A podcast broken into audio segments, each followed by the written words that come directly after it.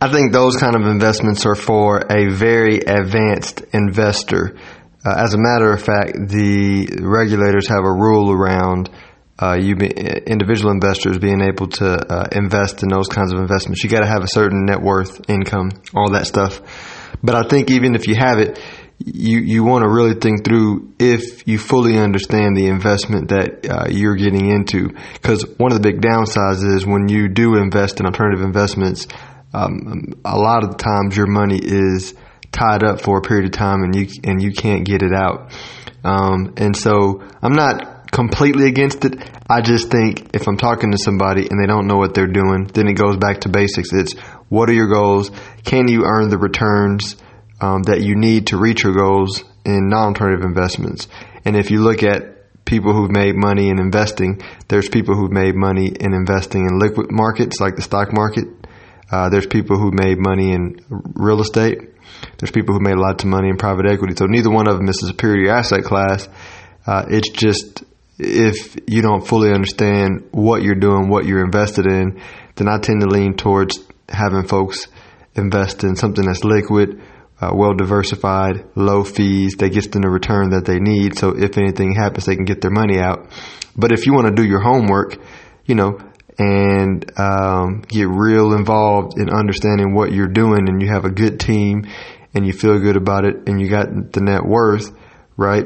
You know, look at it, but but but don't don't just think just because it's a alternative investment, which is sexy to some people, that it's automatically going to be a better investment, right? Google the Warren Buffett bet.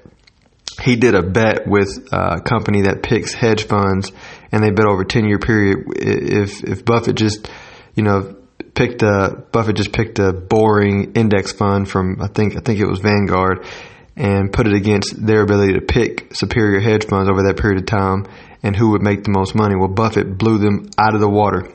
And so, again, it's, it's not guaranteed just because you're investing in that sexy investment that you're going to beat the tried and true, boring, liquid uh, stock market. Um, it just boils down to uh, you, um, your knowledge, your understanding, uh, what you're doing. You know, hey, me personally, I plan to get real involved in, in, in private equity in the future, but it's going to be around businesses that I understand, like sales organizations, maybe, you know, obviously other investment advisory firms that I may start from scratch or invest in. Uh, maybe some um, advertising companies, definitely some sales organizations that maybe real estate brokerage, insurance shops.